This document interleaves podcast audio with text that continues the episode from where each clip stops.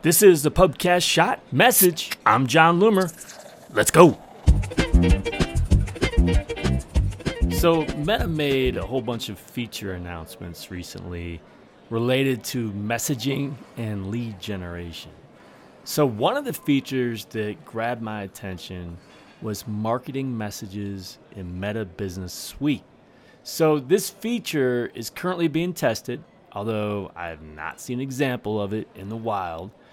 And Meta says that it will allow businesses to send promotional message campaigns from Messenger to customers who opt in.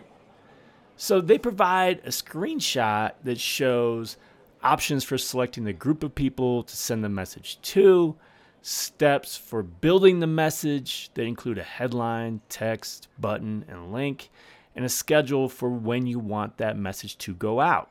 Now, understand, this is not an ad. This is an organic message sent over Messenger. Of course, I have a lot of questions. How will someone opt in to receiving these messages? Will it end up being one of the lead form options?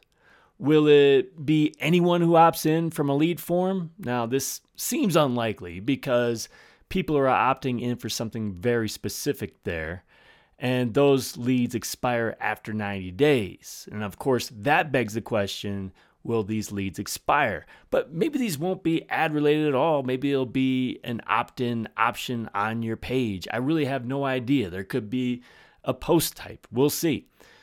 And will you also be able to export these leads to your CRM?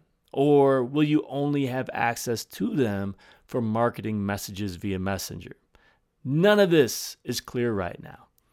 Now, while the goal should always be to get leads onto a list that you own, there's still room for something like this, especially if they are available for marketing messages from both Messenger and your CRM. And honestly, this has the potential to be really effective because you don't have to worry about people using inactive email addresses.